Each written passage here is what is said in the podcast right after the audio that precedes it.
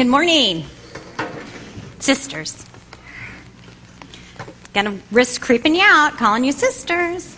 If you were here last week, you know what I'm talking about.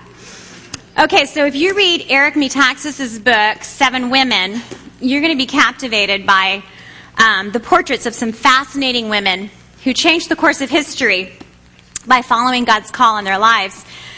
What you will find is seven women who, although some of their beliefs may differ from yours and mine a bit, their life stories um, leave no doubt that their impact on history can only be explained by their first being impacted by the good news of Jesus Christ. Um, there's one particular moment in the life of Mother Teresa that really gripped me and continues to grip me, and I'd like to read this to you. And I do this thinking, okay, the children might go by. So last week the kids were going by and they saw Cinderella, and they said, they're watching Cinderella in big church. And now they're going to go by and say, they're having story time in big church. But I don't want to try to paraphrase in my own words because he writes it so beautifully. He says, eventually Mother Teresa asked Calcutta, city authorities for a building for the sick and dying. The city was well aware of the extraordinary work she was doing, and they gave her a hostel. The building was next door to a temple devoted to Kali, the fearsome and many armed Hindu goddess of death. Pilgrims to the temple had once stayed in the building, but now it was abandoned and filthy. A delighted Mother Teresa, aided by her helpers, cleaned the place up and renamed it Nimral Hridaya, a Bengali term for place of Immaculate Heart. There, the sisters would take in the sick and the dying, wash them of their vomit and filth that often covered them, treat their wounds, feed them, and allow them a clean place to die while feeling loved and wanted and in the presence of a gentle, smiling face. At death, each person was, was cared for. Not surprisingly, some of the more radical Hindus were not pleased that Christian nuns were working on the premises of a Hindu goddess and perhaps even proselytizing Hindus. So when Mother Teresa took over the building, violent protests followed. One day, a Hindu leader gathered a mob of young people armed with stones to help him drive out Mother Teresa and her helpers. When she heard the hubbub outside, she came out the front door and courageously and calmly approached the mob. She soon learned who was leading this angry crowd and addressed him directly, inviting the Hindu leader to come inside and see for himself what the sisters were doing. When he came out a short time later, the mob, still waiting for his instructions, asked him if they could begin what they had come to do drive the nuns out by force. Yes, you can, the man replied, but only when your sisters and your mothers do what those sisters are doing in there. This is just a part of Mother Teresa's story that leaves us with little doubt. The good news of Jesus Christ leads to news that is good. And this is the kind of good news that Paul is talking about in Thessalonians and how Thessalonians begins. The kind of news that only the good news of Jesus can account for. In 1 Thessalonians 1, we find the recapping of what happened to Thessalonica when the good news of Jesus came. The good news of God's promise to restore paradise lost when sin entered the world by the sending of his Son. Here we find what it means to be a Christian. Here we find what it means to come to faith in Christ. Here we find confidence to know that we are Christians, that we might be clear what it means when the gospel, the good news, comes to you and me, let's listen to the news concerning these Thessalonians to whom the good news had come. Father, I pray that as we open your holy word, that we would recognize it for what it is your very words to us today. I pray for those who have yet to have responded to the good news of Jesus who are among us today, that you would grant faith. That news, the good news, would lead to news that is good this very day. For the rest of us, Father, um, deepen that reality that we might serve you, the living God. In your Son's name we pray. Amen. Would you stand to read God's word? Paul, Silvanus, and Timothy, to the church of the Thessalonians in God the Father and the Lord Jesus Christ, grace to you and peace. We give thanks to God always for all of you, constantly mentioning you in our prayers, remembering before our God and Father your work of faith and labor of love and steadfastness of hope in our Lord Jesus Christ. For we know, brothers, loved by God, that He has chosen you, because our gospel came to you not only in word, but also in power and in the Holy Spirit and with full conviction. You know what kind of men we proved to be among you for your sake. And you became imitators of us and of the Lord, for you received the word in much affliction with the joy of the Holy Spirit, so that you became an example to all believers in Macedonia and in Achaia. For not only has the word of the Lord sounded forth from you in Macedonia and Achaia, but your faith in God has gone forth everywhere, so that we need not say anything. For they themselves report concerning us the kind of reception we had among you, and how you turned to God from idols to serve the living and true God, and to wait for his Son from heaven, whom he raised from the dead, Jesus, who delivers us from the wrath to come. Thank you. Thank you, God, for your word. So, what does it mean to be a Christian? From this first chapter of Thessalonians, what do we find that evidences the good news has come. We find miraculous faith, we find muscular love, and we find mighty hope. So, first, we find the miracle of faith that happens when the good news comes. This whole first section begins with Paul thanking God for Thessalonians' work of faith. Why is he thanking God? Because it began with God. Paul knows their faith is a supernatural work of God. It was not his strenuous work, his ingenuity, his creativity. It was not the wisdom and the discernment and the, and the expertise of the Thessalonians, not their hard work. It was a work of God. Ladies, if you and I come to God, it is because he has already come to us. God's coming to us, the good news is, is not based on our loveliness. He's not waiting for you to get your act together. He's not waiting for you to pretty it up. He comes to you based on His love, not your loveliness. Listen to how it is put in Timothy and Ephesians. Not because of our works, but because of His own purpose and grace, which He gave us in Christ Jesus before the ages began even as he chose us in him before the foundation of the world, that we should be holy and blameless. His love comes to us, it declares us lovely and blameless, and then does, does a work making us become lovely and blameless. I recently read an article about it from an adoptee's perspective as an adult and one of the things that he wrote in the article, thinking through his life and being able to look back as an adult and to see the journey that God had him on, he makes this profound statement. He says, Sometimes the best decisions in our life are made for us. That decision was made for him. He had no choice. But because that decision was made for him, he was raised in a family of faith and became a man of God. And he sees that. And that is true for each and every one of us that are born of God. The best decision of our life is the one that was made for us, God coming to us first. See, in the Greek world, just like our world, choosing was based on a person's goodness. The relationship between the people and their gods was not one of love. It was about appeasing. It was about pleading for favor without any assurances. The gods in, in the Greek world, as they are today, the little idols we serve, were fickle. Their influence could be positive, and it could be very negative, and they never knew. What distinguished Christianity from all other religions, all of our philosophies in Paul's day and today, is being chosen not because we are good, but because he is good. Romans 5, 7, and 8 For one will scarcely die for a righteous person, though perhaps for even a good person one would dare even to die. But God shows his love for us in that while we were still sinners, Christ died for us. May I hear an amen? The relationship between the living God and his people is love. It is not appeasing. It is not begging. It is not pleading. It is not, he is not a fickle God. It is a love that works together for our good. Again, we need not plead for favor without any assurance. God is not fickle. We need not brace ourselves and not know what's going to come next. God is always at work for our good. It is certain. He is all wise, He is all powerful, and He is all good. Romans 8, 28 to 29. What better assurance do we need? 31 to 32. And we know that for those who love God, all things work together for good. Why?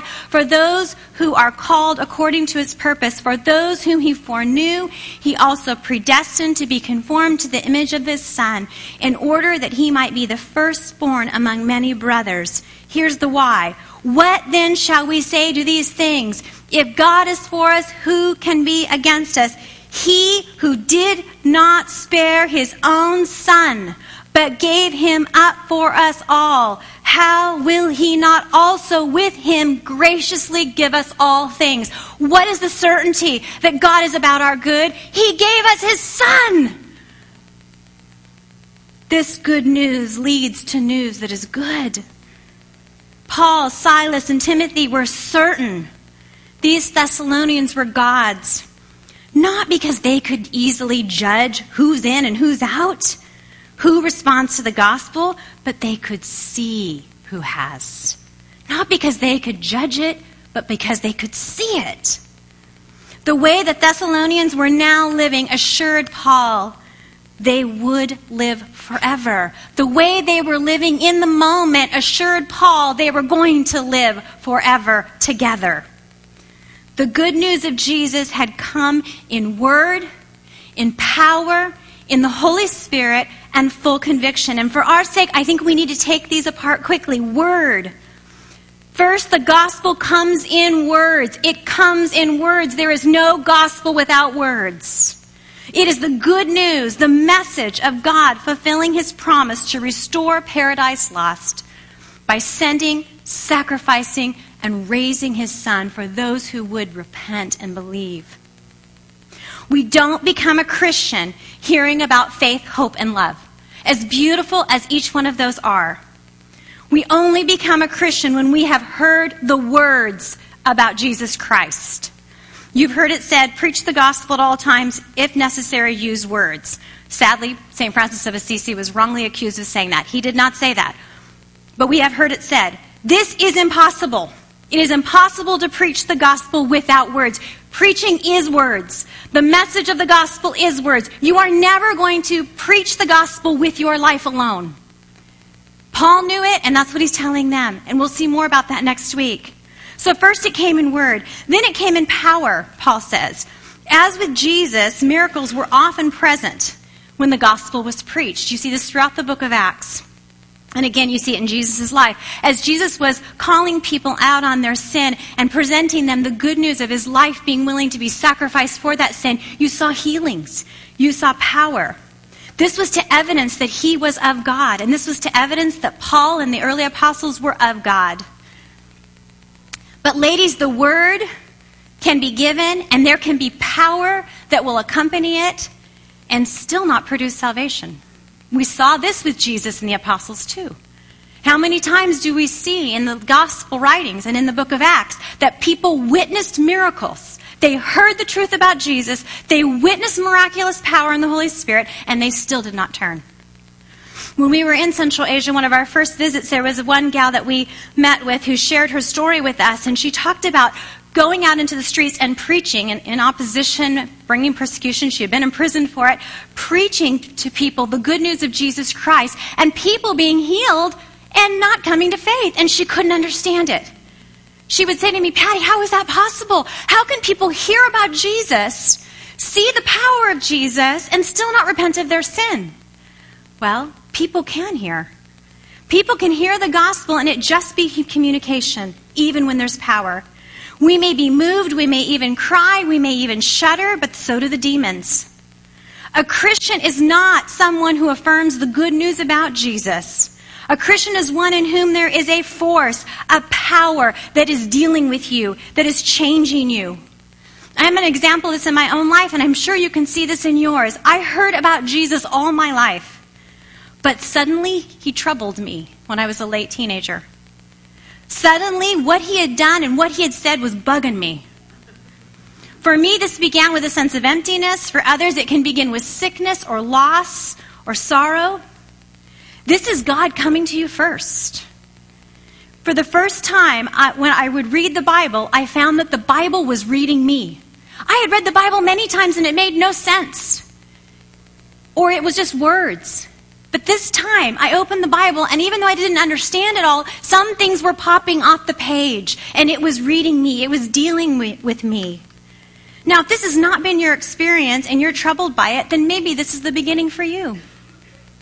Don't be troubled that you're being troubled by it. Be troubled if you haven't experienced this and you're not troubled by it. Just as true as his choosing is our responding. The scriptures are clear with seek and you shall find. If you have never been troubled by Jesus, if you are not troubled by God's word, if it doesn't read you when you read it, then ask for that. Seek and you shall find. Ask and you shall be given. Knock and the door shall be open. Read the scriptures until they read you. Sister to sister is a safe place to do that and to be honest about it. Keep reading and ask for the Holy Spirit to bring about full conviction. Full conviction is the assurance, the confidence, and inward persuasion of the truth of our sin. Part of what the Bible was doing to me when I was opening it is I was seeing myself honestly, my sin, my imperfections, my lostness, my lack of peace. So, full assurance is the inward persuasion of our sinfulness, but it is also the greater truth of His perfection and His sacrifice in our place. These two come crashing together with such force that they turn us around and they change everything. Ray Ortlund Jr. puts it this way The gospel becomes the sunlight through which we see all else. The good news of Jesus' life sacrificed for you and I becomes the sunlight through which we see all else. Ray Ortlund Jr. uses a great example. He says there's a switch deep down inside of us, a light switch that is so down deep we can't flip it but God does. And when He flips it, a light goes on and we see everything differently. A moment comes, sometimes gradually, sometimes all at once, when the good news of Jesus is no longer just a message. It is an experience. There is a weight of forgiveness that you experience. There is a reality. We don't know how it happens, but we know it does. There is forgiveness where there has never been forgiveness, either experiencing the forgiveness God has towards us or forgiving others that we've never been able to forgive. There is hope in suffering. There is joy in sorrow. There are new convictions, things you were doing that didn't bug you before, and now all of a sudden you feel guilt about it. And you confess it and you feel cleansed for the first time rather than running around with a bunch of guilt all the time. Your passions change. Who you care about changes. You can't see suffering the same way. These are all gifts of certainty. Though this is definitely a process, and sometimes in that process, we have eclipses of faith, seasons where we turn back to those idols and we don't have this force as powerfully. Though it is definitely a process, Christianity is not an idea. It's not even just a moving idea. It is something miraculous, it is something sacred, and it produces a people who can face anything, even when they don't know it yet. There are things that you have said to God, I could never do it. Believe me, I said it. And that's the very thing that happened in my life. And I stand amazed at the miracle of faith that God could give me joy and He could give me peace in the very thing I thought for sure would destroy me. So you don't know it yet, but it produces, the work of faith produces in you an ability to face something that you never believed you would ever face. And I pray that releases some of you from fear right now. When the object of our faith is the living God, our faith is living. When the object of our faith is the living God, our faith becomes alive. Their faith, the Thessalonian faith, had gone forth everywhere. This means clap of thunder, loud cry of a multitude, a rumor that runs everywhere with great force. This is good gossip that spreads like wildfire. Paul thanks God for that work of faith that has come, for it now goes out. The Thessalonians were not just telling of the good news of Jesus, from their lives came news that is good. And like Paul, they gave of themselves. From the Thessalonians, what do we find? First is the evidence that the good news has come miraculous faith. And the second thing we see is muscular love. This miraculous faith gives birth to muscular love. Paul, secondly, thanks God for the Thessalonians' labor of love. Thanking God, Paul is making it clear that this love is supernatural. It is empowered by God. It does not come from any place that is merely human. Listen to how God describes this in 1 John and 2 Corinthians and Romans. We love because he first loved us. For God who said, let light shine out of the darkness, makes me think of that switch. For God who said, let light shine out of the darkness has shown in our hearts to give the light of the knowledge of the glory of God in the face of Jesus Christ. God's love has poured into our hearts through the Holy Spirit who has been given to us. Part of the reason we don't see anything ever the same is because the Holy Spirit has birthed a love inside of us. When God flips that switch, we are brought into a love that is supernatural. I never cried, believe it or not, until I became a Christian. And even then, it took a long time. There's a love that changes us. His Holy Spirit pours into us. It, this love is poured into us through the Spirit that raised Jesus from the dead. That's muscular love. There's been a lot of talk about the Holy Spirit in recent years, especially in America, where we, our lives, sadly, maybe are so easy. That's why he's the forgotten God, as Francis Chan book titles him. My sister in law was telling me the other day about ch- her church having a six week series of messages on the Holy Spirit, and I was thinking about this in light of the Thessalonians, and I don't need me to be critical, but I think they didn't need a six week course on the Holy Spirit. They didn't need a book about the forgotten God. They were living in a time and a place in which, if the Holy Spirit didn't pour love in their hearts, they would not survive. And they poured out a love in which, if the Holy Spirit was not alive, they would have been doomed. And so I wonder if the Holy Spirit isn't alive to us because maybe we are not being asked to love in a way that is impossible. Or maybe we are being asked to love in a way that is impossible, but we are disobeying. Are we loving our enemies? Are we blessing our persecutors? You will find there is a love poured into you by the Holy Spirit that is far more muscular than you realize. This is the good news, and the new, and it leads to news that is good. Paul, Silas, and Timothy were certain these Thessalonians were God's because the good news of God's love was going out from them, though it cost them everything. J.I. Packer, in his book Evangelism and the Sovereignty of God, a great book I recommend if you're struggling with that tension between God being all powerful and us having responsibility. He says, Insofar as we really love our neighbor as ourselves, we shall of necessity want him to enjoy the salvation which is so precious to us, no matter the cost. And for us, it's usually just our reputation or feeling foolish. But what greater need has our neighbor? What greater labor of love is there than to give her the good news in word, trusting God for the power and the full conviction? See, the spiritual power and the conviction with which they received the gospel matched the Thessalonian giving of the gospel. Yes, God rules, but that does not take away our responsibility. We need to speak the gospel. That is God's design for how it is to go out.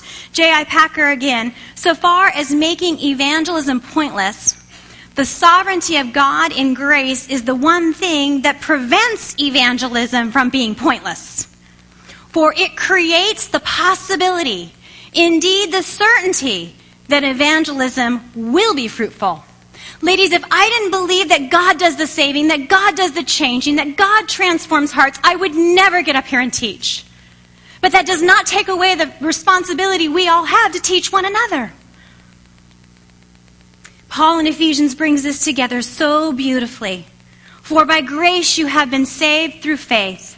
And this is not of your own doing. It is a gift of God, not, as a, not a result of works that no one may boast.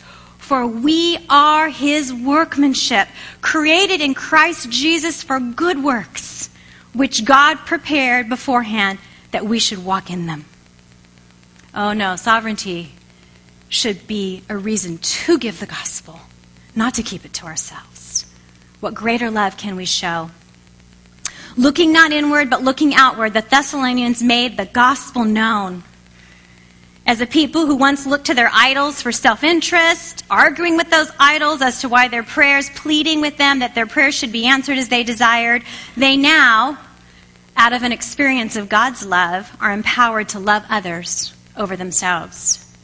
They had a divine work of God that actively created in them not just enthusiasm, but action. We're great at enthusiasm. We're great at saying rah, rah. We're great at saying amen and then not following through. All were imitating Paul through Macedonia, not just the leaders. We like to leave evangelism to the pastors and the teachers and, and those who have that gift. No, Every one of the Thessalonians were imitating Paul throughout Macedonia and Achaia. Their love, like Paul's, had muscle. It was strenuous. It was exhausting. They gave not just the good news, they gave themselves. And guess what they discovered? There is a muscle to the love of God that is beyond what they knew. Paul thankfully doesn't say how they gave of themselves to give the gospel. It could be in regards to caring for the poor, the sick, the stranger, the broken. It could have been loving their enemies. I'm glad he doesn't give us a list so that we can't say, check, I do that. Oh, oops, I don't do that. I better try that. I don't know how God is asking you to flex the muscle of love, to do something in love that only the Holy Spirit can empower you to do, but I know He's asking it of you. Because Christianity, the good news, leads to news that is good. It is a force of good in the world. That is part of how God brings people into his kingdom. We had an apologist here at Trinity, Ken Samples, who works for uh, Reason to, Reasons to Believe, and I believe he's on staff at Biola University as an apologist as well. And I got to listen to him this last week, and one of the things that he said that was so fascinating to me is he said 30 years ago, skeptics of Christianity would ask the question, is it true? He said, Today, the question is, is it good? People want to know, is the good news good? Does the good news lead to news that is good? Muscle of love. Paul knew that this news that is good would bring suffering for them. Yet he thanked God, knowing suffering produced more good news, hope.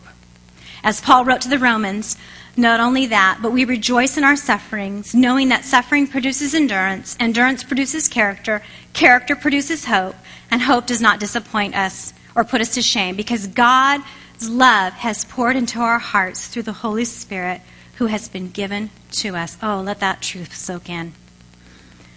From the Thessalonians, what do we find as the evidence that the good news has come? What does it mean to be a Christian? Miraculous faith, muscular love, and a hope that is mighty. The might of hope when the good news comes, which fuels all the rest.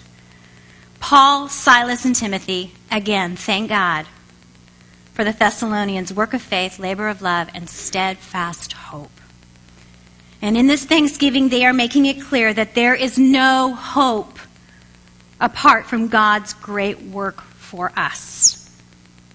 And in hope, in Christianity, hope is very different than the hope that we talk about on the streets. I hope this happens. I hope that doesn't happen. I hope, I hope, I hope. Hope in the Word of God is not a vague expectation about a better future, but a solid confidence that Jesus is returning to judge evil in order to make all things new. Again, Hope is not a vague expectation about a better future, but a solid confidence that Jesus is returning to judge evil in order to make all things new, restore paradise lost when sin entered the world. Tim Keller, in his book Reason for God, Reasons for God, says the Bible declares that the God of love is also a God of judgment who will put all things in the world to rights again. Ladies, we all sense we're being judged. We all sense we don't measure up. We've all had times when we have felt less than. Maybe you're feeling that way right now. We know we need a rescue. We know we need deliverance. That's why we love Cinderella. And believe me, your sense of feeling less than, your sense of being judged, your, your fear of being found out has nothing to do with things that your mom said to you when you were little or your dad did to you. It's part of the human condition. It's God's grace. Because you do need rescuing, you do need delivering, you don't measure up. That's what happened when sin entered the world. Scott Sauls, in his book, Jesus Outside the Line, says, We experience fear of exposure because part of our human condition is to feel that we are on trial. And the truth is, we are on trial. And when that sense comes to you, that is God coming to you before you come to Him. It's a gift of grace. Don't fight it. Don't anesthetize it. Don't get a bunch of philosophy to make you feel better. Go with it. Hear the bad news that you might hear the good news. For God to not judge sin, he would cease to be love. For sin destroys those he loves. How can he not judge evil in this world? He is holy, he is just, and he is love. But to judge sin without destroying you and me, he sent his son to take the punishment our sin deserves. And on that cross, that's what he did so that we could receive the rescue, the deliverance we do not deserve. Romans 5 9, since therefore we have been justified by his blood, much more shall we be saved by him from the wrath of God. When the good news comes, so does the assurance that trust in Jesus' first coming for the forgiveness of our sins delivers us from the wrath that is coming when he returns. Ladies, trust in his resurrection brings your own. That is the good news. And this news leads to good. Paul, Silas, and Timothy were certain that Thessalonians were God's because they had turned from all other rescues placing their hope in Jesus alone. They no longer look to anything else to deliver them. Because that's what happens when we know we don't measure up. That's what happens when we feel less than. We turn to things to deliver us. It may be food, it may be people, it may be pleasure, it may be a number of things, significance, power, all kinds of things. When we feel less than, we turn and serve whatever we think will deliver us. And Paul knew the, the gospel had come because they had turned from those things and place their hope in the living God. Whatever our hope is in, that is what we will serve. When we see that Jesus took our wrath, that is when we serve, turn to serve, and wait. And that is when we find freedom. Again, whatever we look to to rescue us, we will serve. Anything, it is anything that if we lost it, we would not want to go on that there would be nothing left to wait for, to live for. And ladies, most of the time, these are good things. But they've become ultimate things. And when a good thing becomes an ultimate thing, it will tyrannize you, it will mock you, it will be fickle. There is no appeasing, there is no pleading. Serving and waiting is in the present tense. It is an ongoing thing that changes us, and we are either waiting on something that is not God, serving it, changing us, and destroying us from the inside out, or we are waiting in the hope of Jesus' return to set all things right, therefore serving Him, and then that changes us into who we were always created to be. It frees us.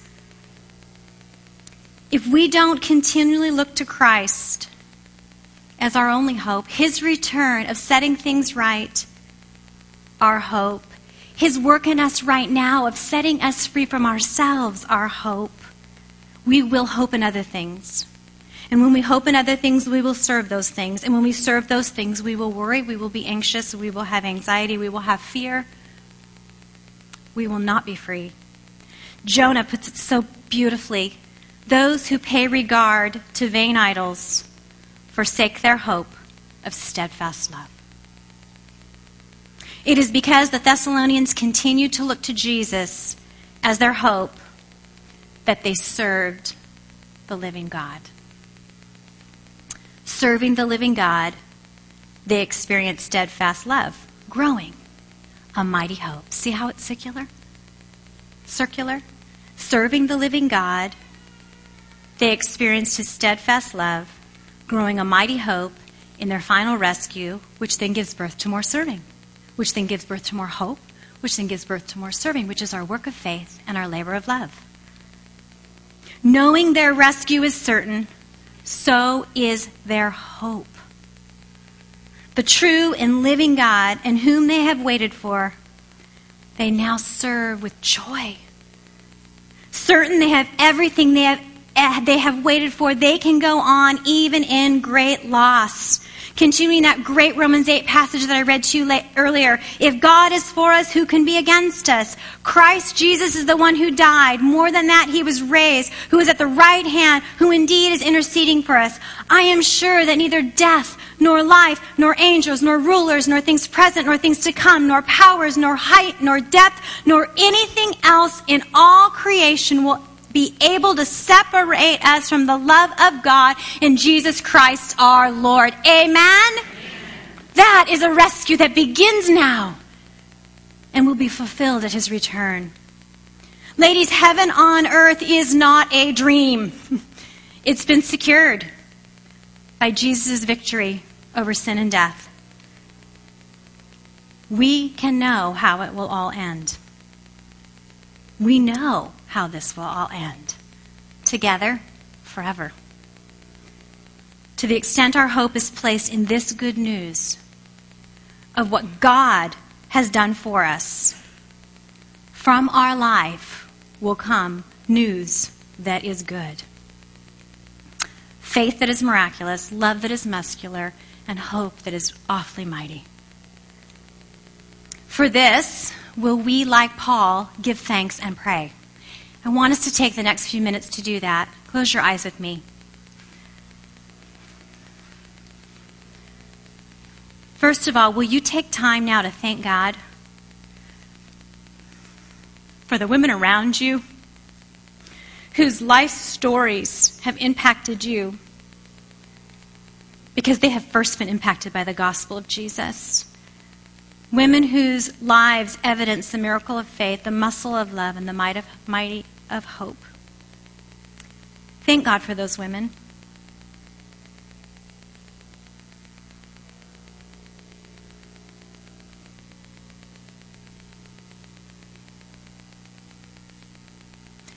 Ask God how you might encourage her or him today.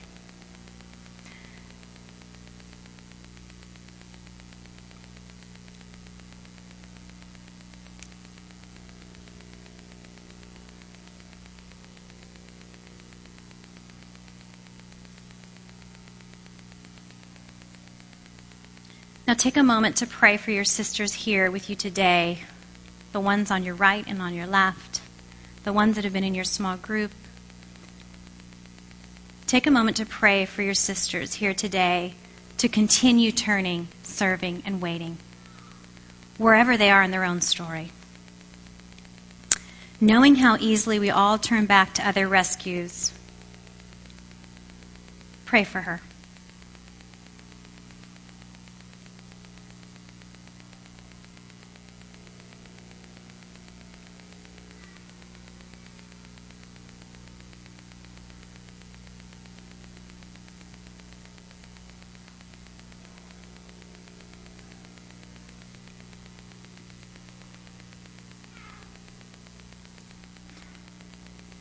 Knowing how easily you turn back to your own other rescues, will you admit your own need for the sisters near you?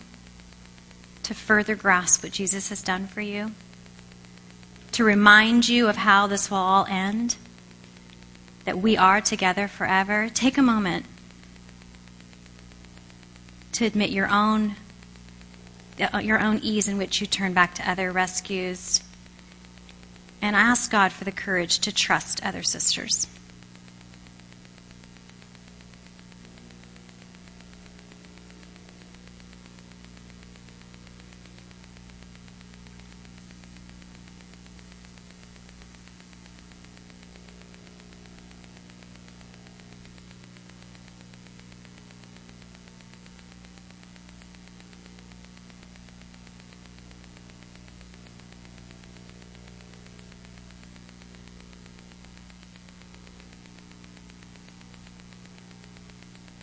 Last, will you pray for those who may be in this room and in your life who have yet to respond to the good news? Pray that today would be the day of salvation. That is news that is infinitely good.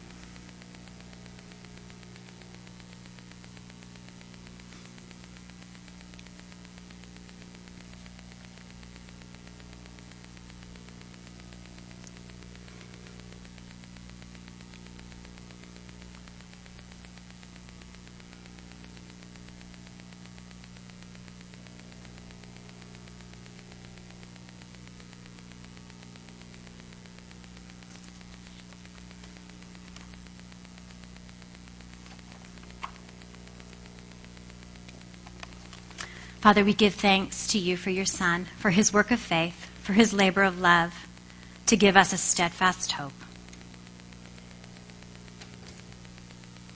It's in his name we pray. Amen.